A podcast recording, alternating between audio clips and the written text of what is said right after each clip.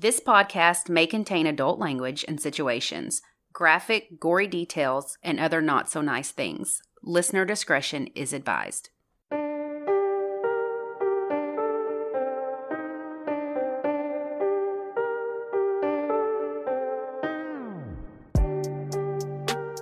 I'm Lacey. And I'm Ashley, and this is United States of Murder.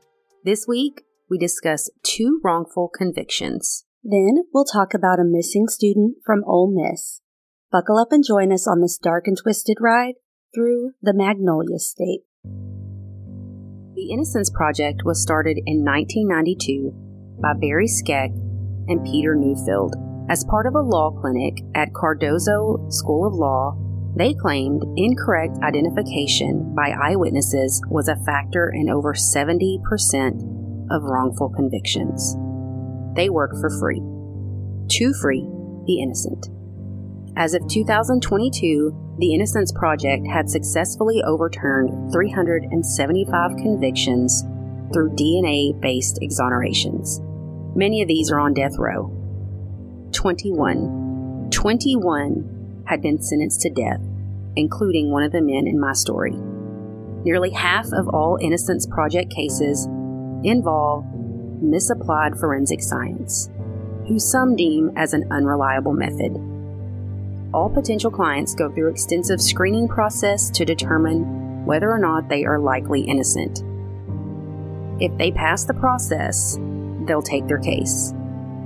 Around 2,400 prisoners write to them annually and at any given time, the Innocence Project is evaluating six to 8,000 potential cases. I'm about to tell you about one of these prisoners who wrote to a group of strangers with the hope they could help free him. Little did anyone know that by taking his case, they would also free another man who was serving a life sentence for a crime he also did not commit. On September 15th, 1990, in a small house in Brooksville, Mississippi, three year old Courtney Smith was abducted from the bed that she was sharing with her two sisters Patria, who was one, and five year old Ashley. Ashley had tried unsuccessfully to wake up their Uncle Tony, who was asleep on the couch. The girl's mother had gone out with friends for the evening, and she was there with her siblings and her grandmother and uncle. When the other adults finally arrived home the next morning, they found Courtney was missing. They began a search, the police were called, and an official search began. Courtney had not been found when the search was called off at 1 a.m. Two days later, Courtney was found face down and partially clothed in a pond about a hundred yards from her home. That's so close. A hundred yards? Dr. Steven Hayne performed the autopsy, showing drowning to be the cause of death. He stated the bruises on Courtney's head were probably from a fist, and that he found cuts in her vagina wall and Ugh. a torn hymen. Ugh. Injuries that had occurred while she was still alive. Dr. Hayne also found a bite mark on Courtney's little wrist. Bite mark evidence was predominantly new at this time, but they worked a lot like fingerprints. Not only does it show you were present at the area the crime was happening, but that you were up close and personal. So it's not like touch DNA. You know what I mean? Like a bite mark is like they touched the victim. Right. Where if I just dropped my hair in your house, yes, I was at the scene, but it doesn't necessarily mean I. Oh, you see what I'm yeah, saying? Yeah, yeah, yeah, yeah. That makes sense. Anyone could lose a hair right somewhere, or right, it right, could have been yeah. there for three weeks before. Mm-hmm. Dr. Michael West, a forensic odontologist, was called in to examine the bite marks. He and Dr. Hayne had worked together on several cases in the past. He was part of the American Academic of Forensic Sciences. Over 5,200 deaths and 300 bite mark analysis were under his belt. So he had a lot of experience. His resume, 28 pages long. Wow. I'm like making shit up to make mine. But can I one say page long? Too long. That's too long. It's too long. It's too much. Too much fluff. Concise. Yeah. But he was a pioneer in the field at the time. So investigations began. There was no physical evidence at the house. They brought in everyone who had been in or around the home for the past 24 hours of her disappearance 12 people, to be exact, and they took dental impressions of all of them. They quickly narrowed down the 12 people to two possible suspects Justin Johnson and Levon Brooks. Levon had dated Courtney's mom in the past, and Justin's ex wife and child lived next door, so he was over there a lot. So he was around Courtney's family. So both men knew the family very well. Were you able to find a photo of the bite online? Girl, I got all that shit so we know. you. So we'll know what it looks like. We've got okay. it all. Ten days after the murder, Sergeant Ernest, who was the chief investigator for the Noxubee County Sheriff's Department, went to speak with Ashley. With the police sergeant present, Ashley was interviewed by a local TV personality by the name of Robert Williams, aka Uncle Bunky. What? Who was a local artist who happened to help police when he wasn't working on his kids' show. This is so fucking weird. I know. I already think he's guilty. Uncle Bun- Bunky? Yes. He would sketch crime scenes and question children. Mm. Anyway, so he interviews Ashley, and she tells him that the man who took Courtney took her on an airplane that was parked outside their room, and that that guy gave Courtney a coin that he had gotten from his ear. Uncle Bunky would try to steer the conversation and was almost leading her, like, Mhm. the coin was an earring, though, right? So he wasn't a professional? He's No. just some dude in the community called Uncle Bunky? He was like a volunteer deputy boo boo. I'm sorry, they're having a volunteer dude? who has a children's TV show like Oh Captain Kangaroo. It was like a local TV show. So it's this, like if, if we started interviewing kids in Yeah. crimes. in a nutshell. In a nutshell.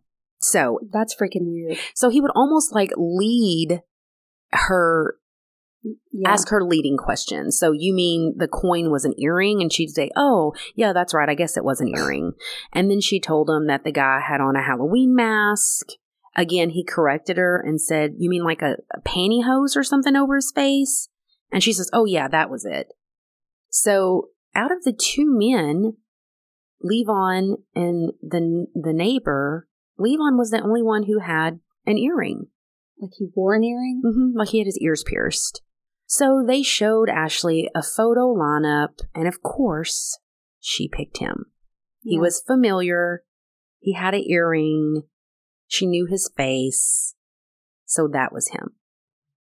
31 year old Levon is questioned, but he has an alibi.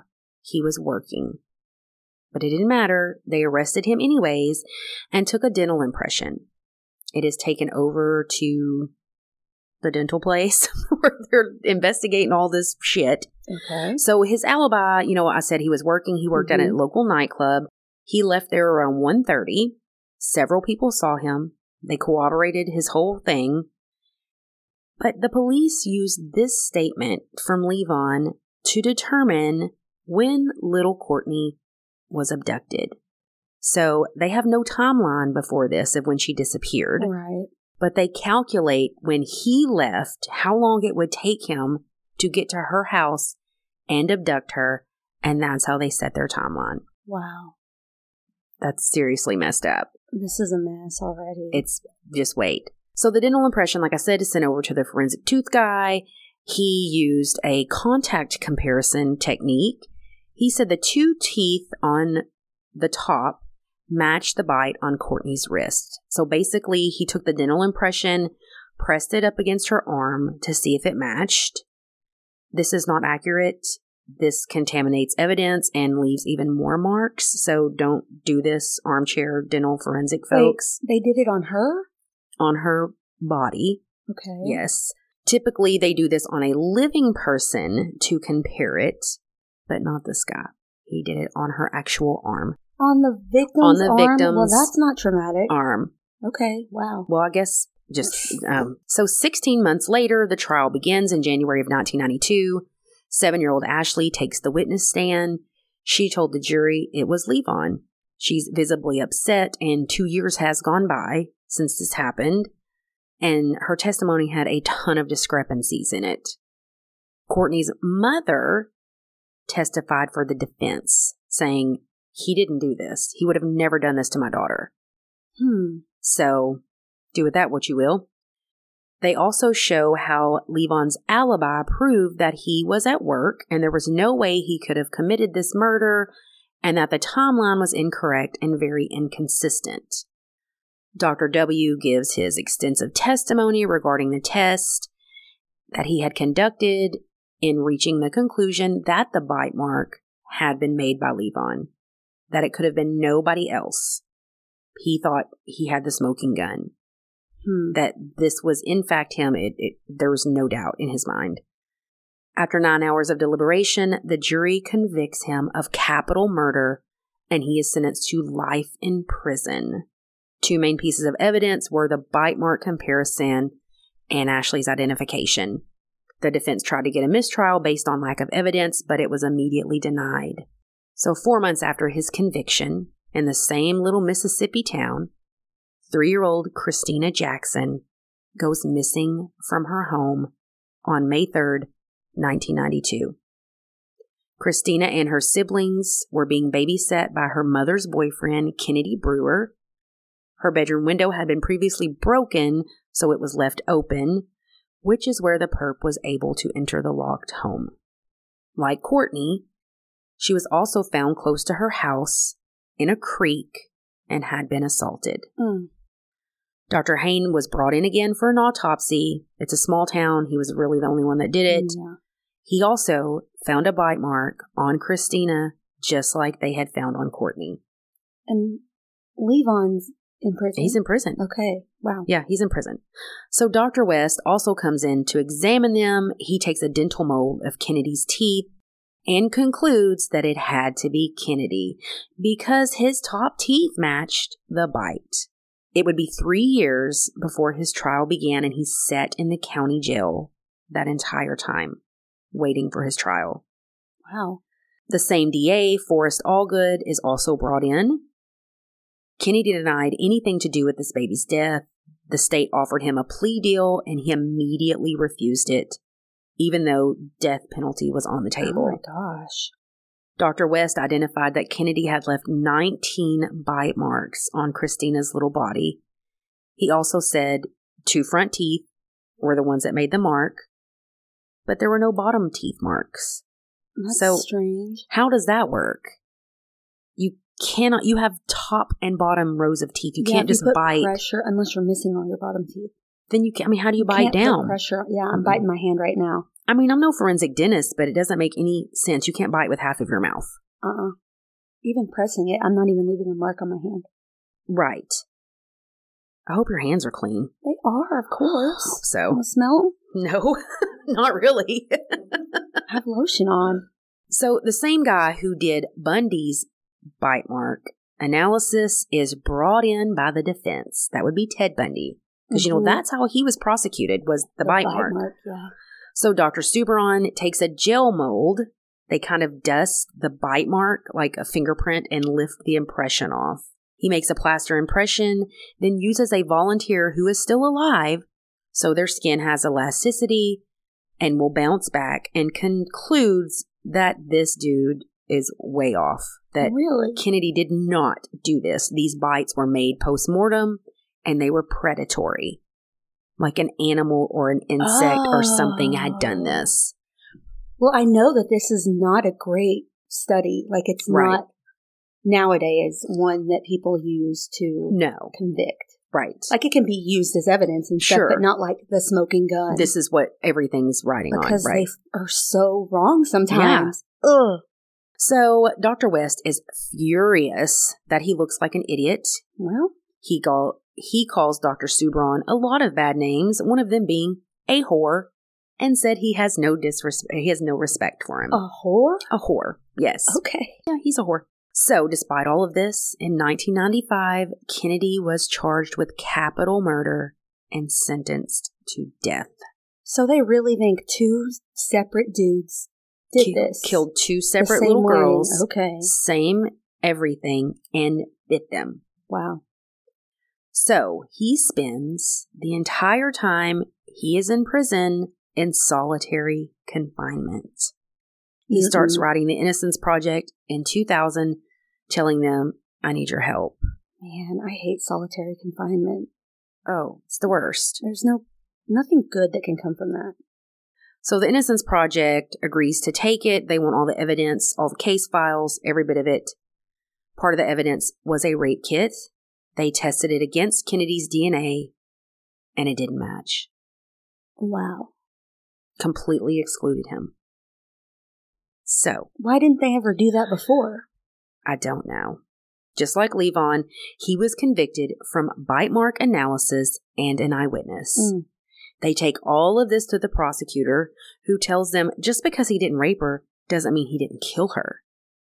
Are you fucking kidding me? So they say, you know, basically, well, we need to find out who did. Like, this Mhm. isn't irrelevant.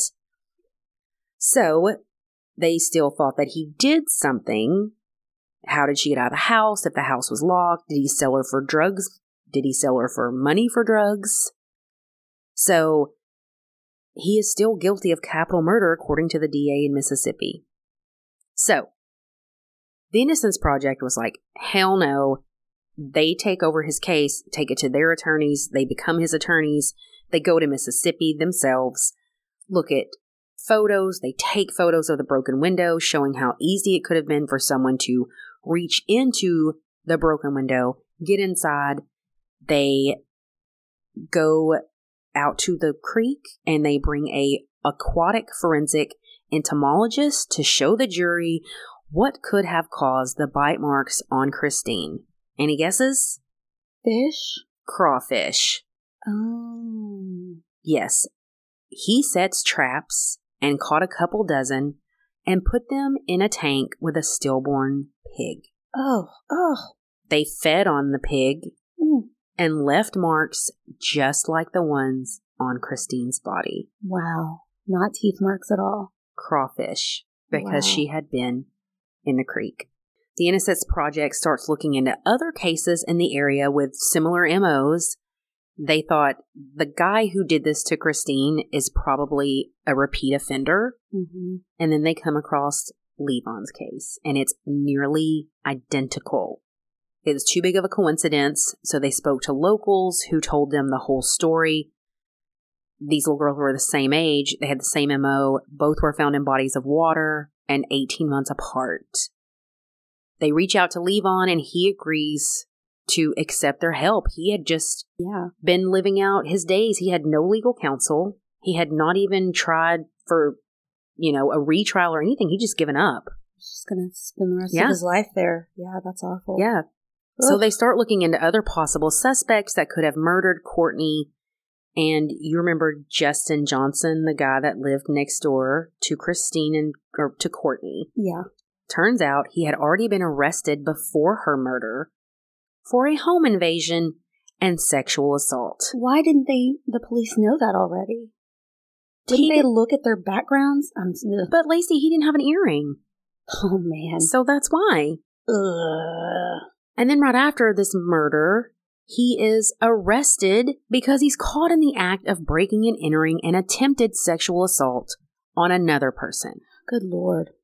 So, Kennedy's Brewer's new trial begins in 2007. The Innocence Project hired their own forensic person out of California and sent samples of the DNA, Courtney's stuff, everything they had. They all went to California and tested it in this lab. And the lab calls the attorneys and tells them that Kennedy is completely excluded.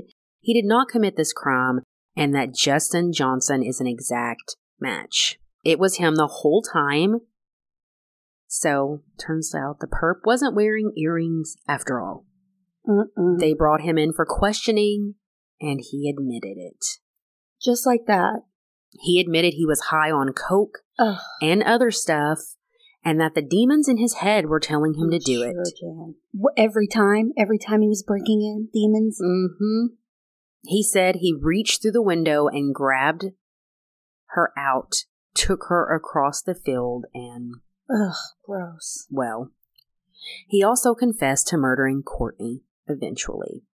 He admitted to everything he did to the girls except the biting. He was like, I didn't bite anybody. Like I did all that other bad shit, but I didn't bite anybody. Mm-hmm.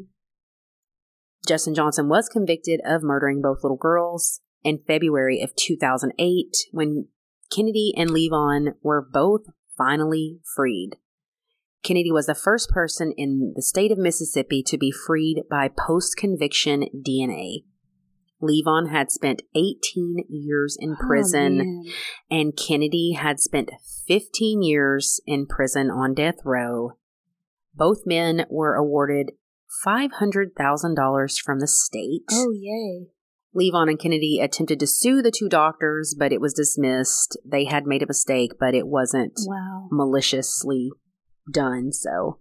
Oh Lord, have mercy. You can't trust people in white coats. No offense, Lacey's husband Sam, but just because they have a white coat on doesn't mean that they're always telling the truth well, and they can't make mistakes. no matter what job it is, there's someone out there bad at that job. You know what I mean?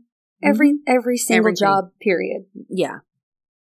But, And there's corrupt people, and not that these I mean, were corrupt necessarily, but right. you know, there's but yeah. there's people that make mistakes. oh yeah, in everything for sure. So Kennedy moved back home with his family, and the two men became friends. Levon went on to marry. He and his wife opened up a restaurant, and he tended to chickens and continued his love of art making. He sold greeting cards and keychains featuring his artwork. That's good. But sadly, he passed away from colon cancer in 2018 at the age of Mm. 58. Man. According to the Innocence Project website, in the wake of exonerations of Brewer and Brooks, the Innocence Project and several other organizations decided to investigate the work of Dr. Hayne and Dr. West. For years, Hayne had claimed to conduct 1,200 to 1,800 autopsies a year across the state of Mississippi, which is six times the professional standard. But it earned him over That's too much. over a million dollars a year is what he was making. Uh, yeah, that's too. Mm-mm. Hayne had served as Mississippi's chief medical examiner in the late 1980s and early 1990s, but couldn't fill the position permanently because the state required the official to be properly board certified, and he was not. What? Yes. How can you be a chief? Mm-mm. Mm. No, they didn't have one. Lord, I don't even know what to say. The position has been vacant for more than 15 years. Yeah. So he was filling the role on a de facto basis. They So couldn't find anyone with. it's small town Mississippi. Yeah. So- right. yeah. In August of 2008, just months after Brewer and Brooks' exonerations, the state announced it was severing all ties with Dr. Hayne. So I read several articles about these two goons and found a lot of talk about how many other cases that had to be Mhm. opened back up. Dr. Hayne had provided false and misleading autopsy reports and testimony in criminal prosecutions which carried death sentences and played a critical role in improperly sending an unknown number of people to prison for life. Wow. Oof. So here's one of them.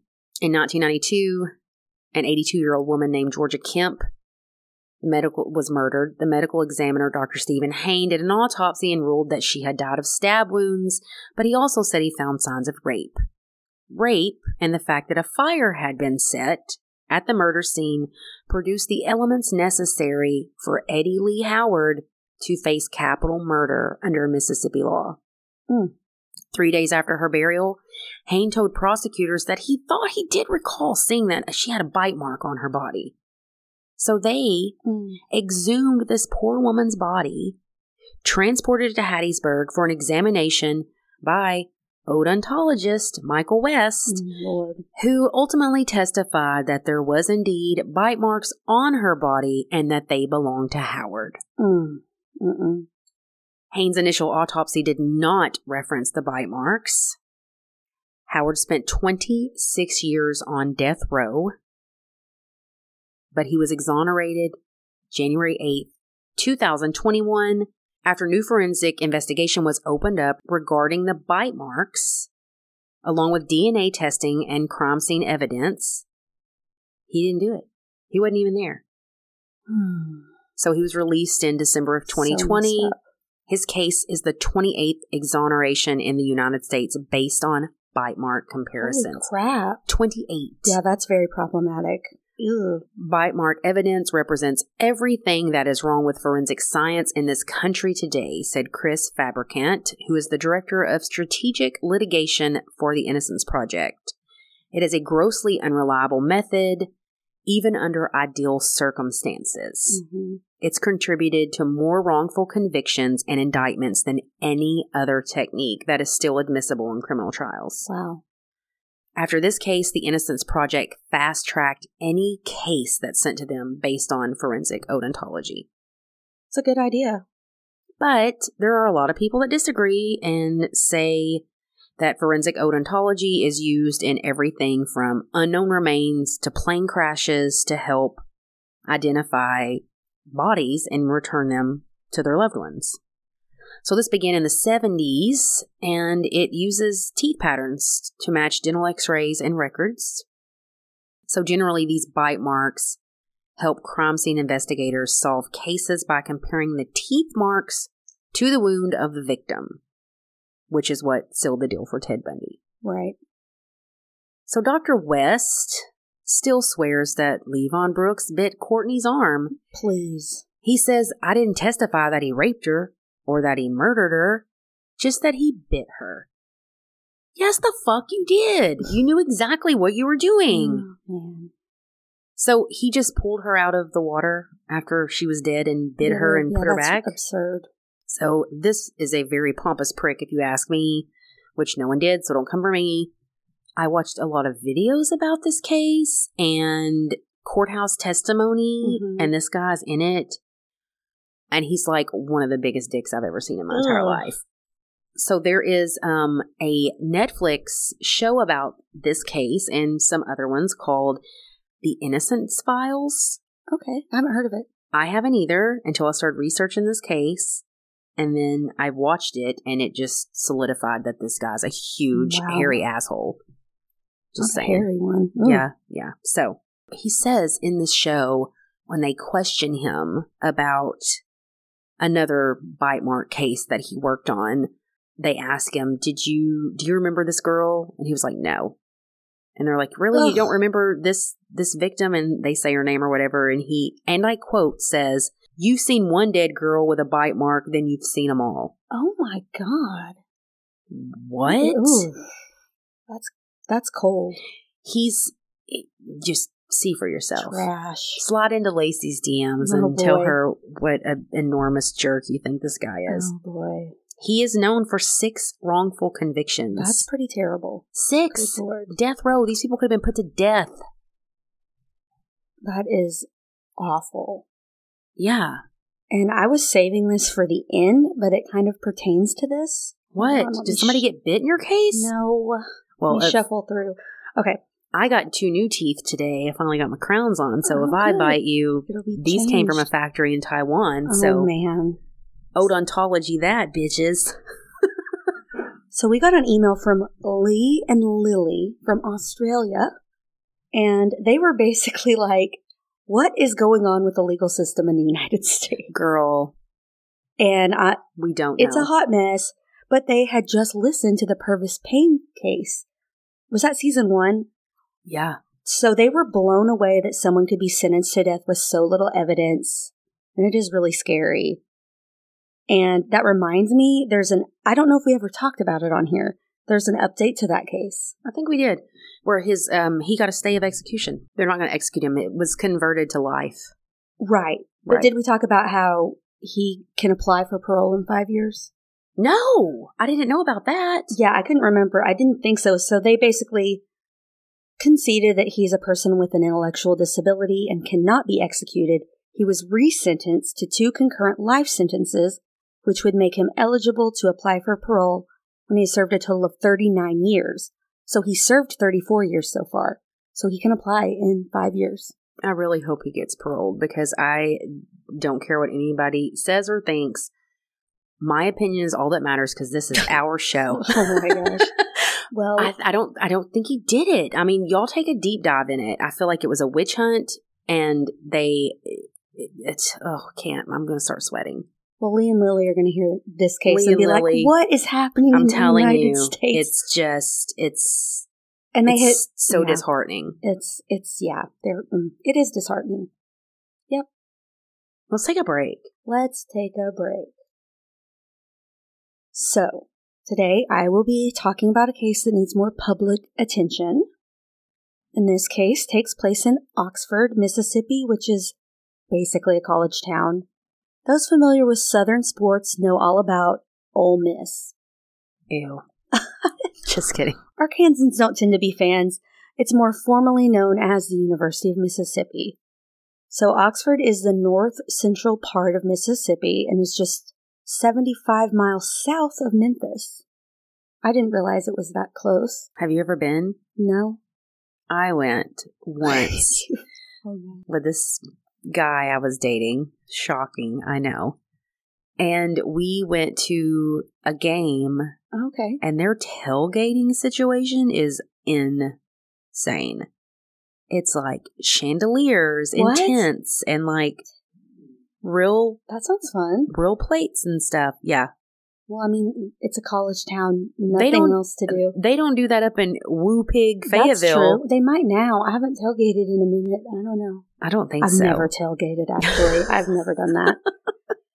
Sorry, So- continue. The population's around 25,416 people, which is bigger than I thought it was, to be Mhm. honest, but it's still small. Now, let me tell you about a student from Ole Miss. Jimmie J. Lee was a 20 year old student from Jackson, Mississippi. He went by Jay to everyone who knew him, so that's what I'm going to call him. He was studying social work with a minor in business and graduated in May of 2022 with honors. He had plans to pursue his master's degree. He was known for being a social advocate, especially in the black LGBTQ plus community. Jay regularly performed drag at Code Pink, which is pretty much a nightclub in a safe space. So it's a safe space where LGBTQ plus people can dance and have fun in Oxford. Okay. Yeah. It sounds fun though. He loved music and spent a lot of time recording his own. Some of his favorite artists were Beyonce, Rihanna, and Ariana Grande. And Ariana Grande. It's Ariana. Just ask our friend Zach. Did I say Ariana? You did. Ariana. Told you. Told you she mispronounces everything. Ariana Grande. Mm, Whatever. So Jay was super expressive and loved conveying this through fashion and makeup. He also had an adorable little dog named Lexi that was always by his side, and of course I have to mention this. I saw pictures. She looks like a little long-haired Chihuahua or Pomeranian mix. I'm not sure what breed she is, but that's kind of what she looks like. So all in all, Jay had a big personality and was not afraid to show it. On July 8th, 2022, Jay left his Oxford apartment super late, or super early, depending on how you look at it. He was a night owl, so would frequently stay up all night long into the morning. I'm talking like 5, 6 a.m. Oh no. So that was like his night, where it's like Right. our morning. He wished his mom a happy birthday, posted on social media, and said goodbye to his dog Lexi before getting into his car at 5:58 a.m. He left his apartment in a robe, gray slippers, and a hair bonnet. And Girl, he was running to get a pack of smokes. you'll see. Oh, sorry. But it does. It seems like yeah. He's just going to run up to the gas station. seems like running somewhere Right. quickly or something. Yeah, he has not been seen since. What? Yes. So many people love Jay, but because he wasn't afraid to show the world who he was, he would receive hate. He repeatedly spoke out about the harassment that he received for wearing women's clothing, so it made a lot of people wonder if this was some sort of hate crime, Sure. which makes sense.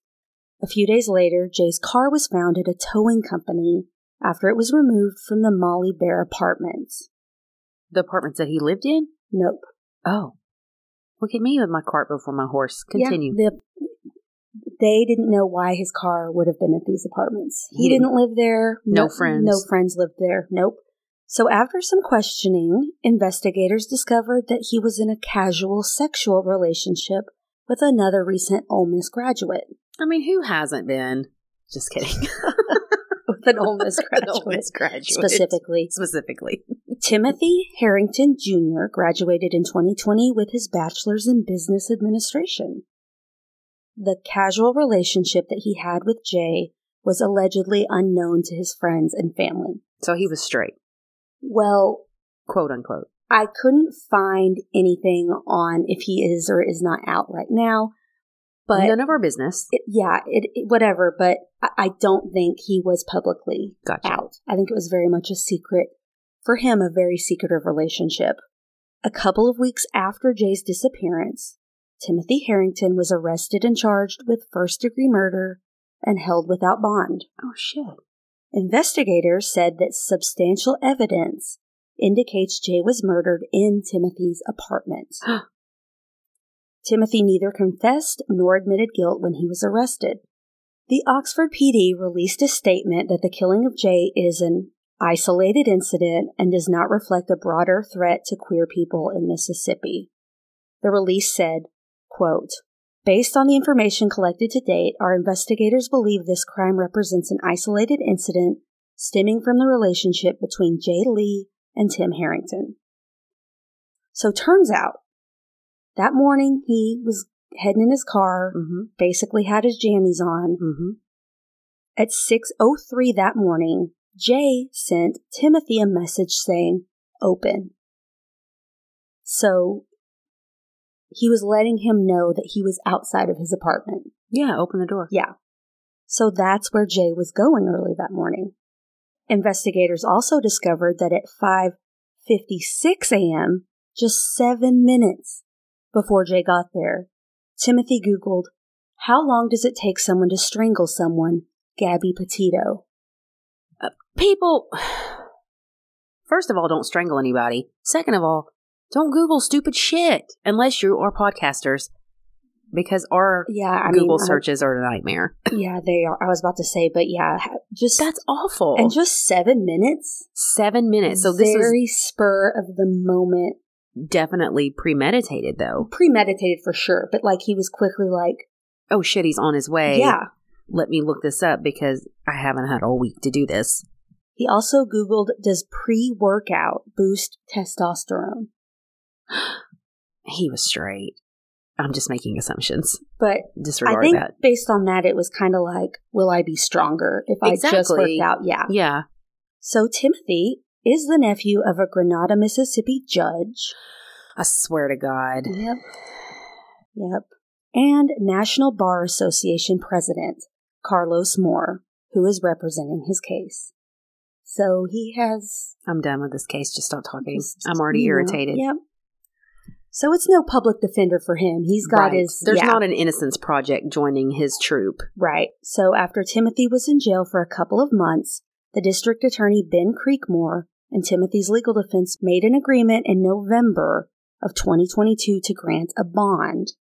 Timothy was given a $250,000 bond, as well as surrendering his passport, and he had has to wear an ankle monitor.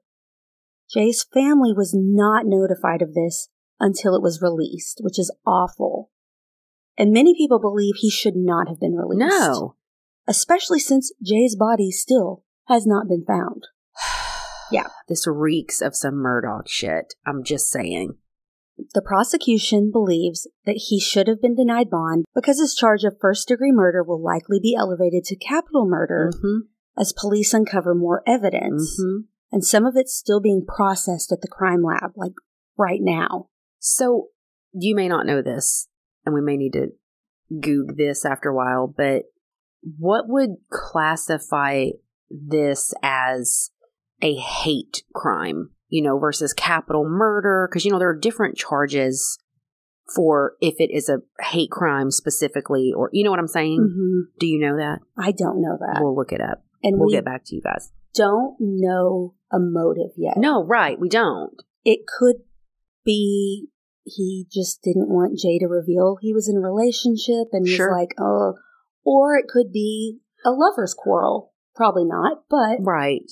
But I guess I guess what's confusing to me is what I mean, I know there are definitely things that constitute this is specifically a hate crime. This person was targeted because they were X, Y, or Z. So if he didn't want the relationship to be revealed, again, I'm strictly speculating because he may or may not have been out. Mhm. So he was worried that it would be revealed that he was having this homosexual relationship. Would that classify and fall under a hate crime?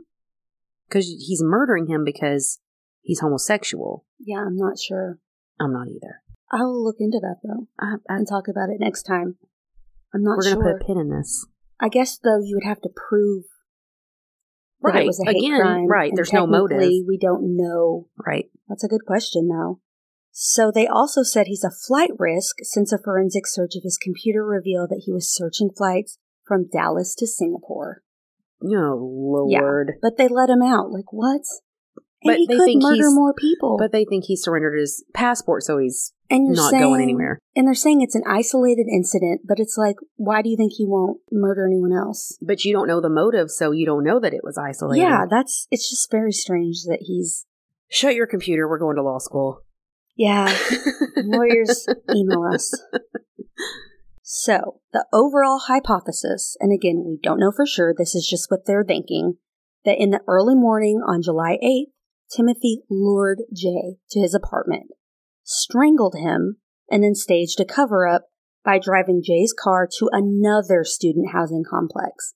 So they found the car. It wasn't at Timothy's, hmm wasn't at Jay's, it was somewhere random. So he wanted to throw them off, likely. Then he picked up a box truck belonging to his moving company and drove it to his parents' house in Grenada, where he retrieved a long handled shovel and wheelbarrow. So they haven't revealed everything yet, but based on this, it sounds like there might be evidence that he was buried somewhere, but he uh-huh. hasn't been found. But It's yeah. Mississippi. It's a good old boy system. They probably honestly will never find his body. And that's so sad. So the case has not been presented to the grand jury yet, and it's not clear as to why. It could be due to the delay of test results from the state crime lab. A court officially said that it's likely that a special grand jury will be called in the next month or two, where prosecutors will present their evidence to the grand jury in hopes of getting an indictment against Timothy. Jay's body has still not been found, but authorities believe it's somewhere in Lafayette or Grenada County in Mississippi. I doubt he drove far. Who knows? But there is a Facebook page and an Instagram and a TikTok called Justice for Jay Lee. J A Y L E E. And I encourage everyone listening to check it out. They post a lot of information, photos of Jay, and it's all very important. They want to keep his memory alive while fighting for justice. They don't like that this guy's out on bond. No. They're trying to get justice and spread as much awareness about this case as possible. And someone emailed this to us a while back. I don't remember who. And when I started researching this, it jogged my memory because I remember uh-huh. the picture of Jay that they sent. So, on a lighter note, Please. we have so many new patrons that joined us over break. Like for real. Shut up. Big drum roll. Angela D. from Ohio. Cool. Did you put our pins in already? All the pins are in, so Oh. it's up to date. Okay, Except for the people I don't know. okay, I'm looking. So, Angela D., thank you so much. Sarah C. from Oklahoma. Well, Yay, Is you're our our first Oklahoma. First Oklahoman. one. You popped our Oklahoma cherry. She's like, ew, gross. Heather B. from Nevada. I'm looking. There's two. Cool. She's up there in that one corner. Thank you, Heather. Thanks. Ashley C. We don't know where she's from yet, but thank you, Ashley. Thanks, Ashley. Great name. Spelled the same way. we love it. Sarah M. from Ohio. An- Another, yeah, we love it. We love you, Sarah. We love Ohio. Barbara R. from California. Very cool. Yes, Thanks, thank Barb. you. Michelle F. from West Virginia. Is that nope? Two. Second. We got two. Yay, we love you. Thank you, Michelle. Jillian C. from Utah. We haven't scared all the U- Utahns away. Utahians. We always forget. I know. Thank you, Jillian. Thanks. Tanya H. from Kentucky. Thanks, Tanya. I'm Thank having a you, drink to that. That's my eye shoe here. Crystal P. Not sure where she's from yet. But thank you, Crystal. And Amanda B from Texas. Dun, dun, dun. Thank you, Amanda. Thanks, Amanda. everybody. That's amazing. We love you all. We hope you like those Patreon episodes. We are about to record our March episode. Yes. So, for those that don't know, we have a bonus episode every month for patrons. We pick a random theme. This time it's assassinations. it's the Ides of March. Yeah, I haven't picked mine yet. Same. It's hard. I mean, It's there's a lot, hard. but I want to find one that's interesting. I'm trying to steer away from like political assassinations. yeah, me too. So I'm trying to find, you know what I find a lot of are reporters or Yeah, writers, yeah, which is interesting. true. It's kind of scary I'm gonna have to think on that because I'm not sure. There's a ton. Hmm. I'm excited about it. I mean, not excited about that this happened to these people, but Right. It'll it's be a an different- interesting theme. it's a different thing we've not ever It's done. Something I haven't thought Mhm. about. What else do you have? Nothing. That's all I got for you. I'm happy to be back. I am too. It seemed like we were gone forever. I did. Nothing new? Nothing's going on with you? Not really. How is your plantar fasciitis? I want to ask because we haven't No, talked it's about that. Planner's wart. It's Oh, still plantar's here. wart. It's still here. You you mean to tell me that witch doctor that, That put that beetle jizz on your foot? No. It didn't work. It's still here. No, it's still there. It looks the same. Judas. It did get rid of one of them, oddly enough, the small one on my toe, but the one that I actually cared about the most, still here, looks the same. I can schedule another appointment. Mm-mm. He did say it could take three to four times, but it's out in West Little Rock How many times did you go? twice. Can I see it?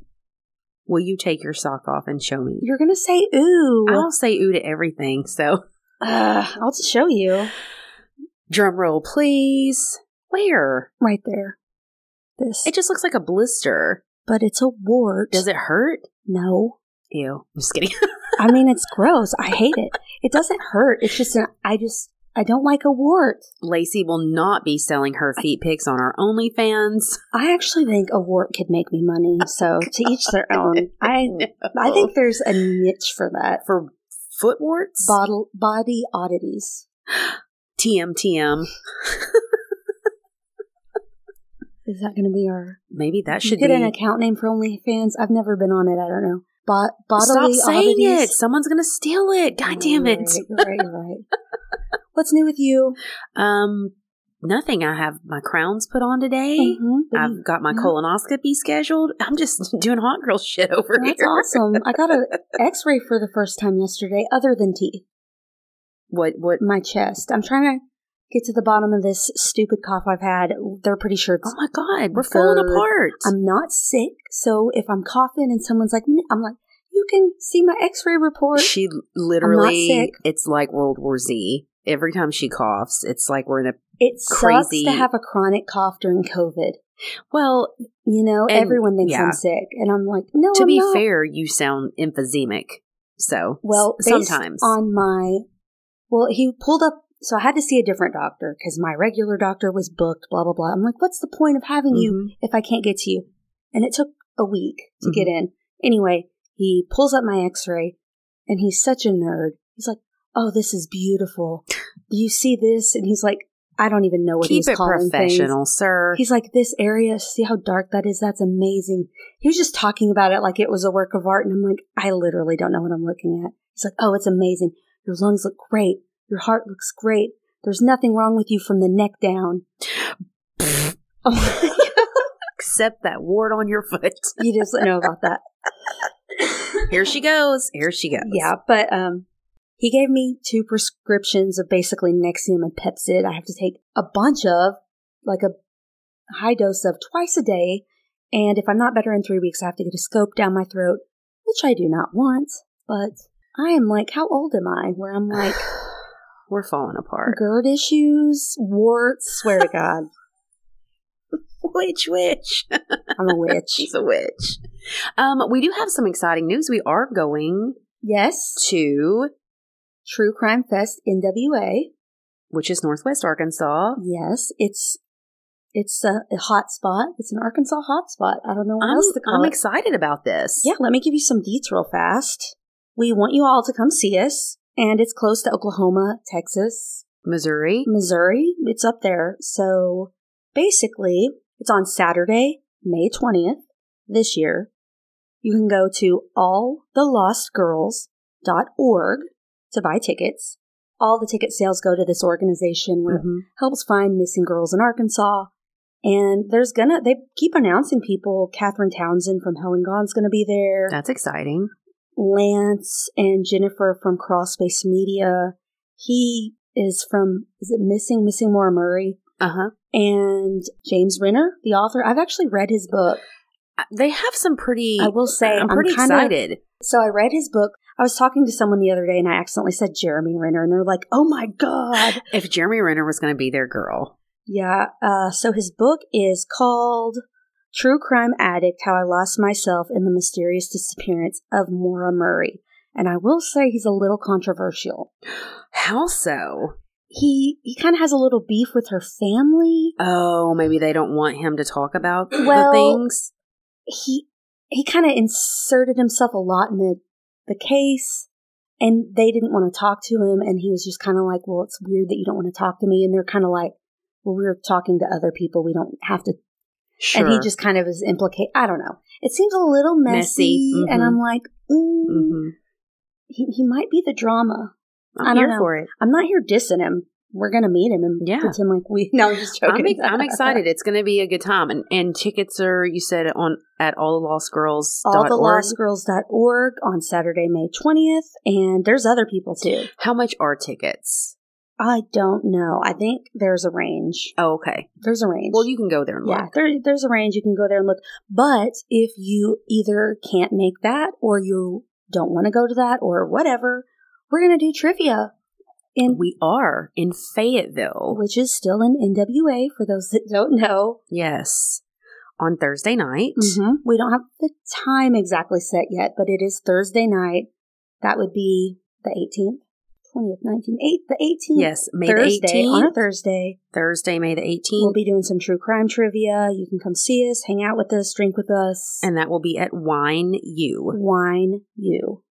So give that a little googie. We'll post that as well. We'll post it. But yeah, lots of fun things coming up in uh, season three. yeah, come hang out with us. Anything else? Nope. All right. Bye. Bye.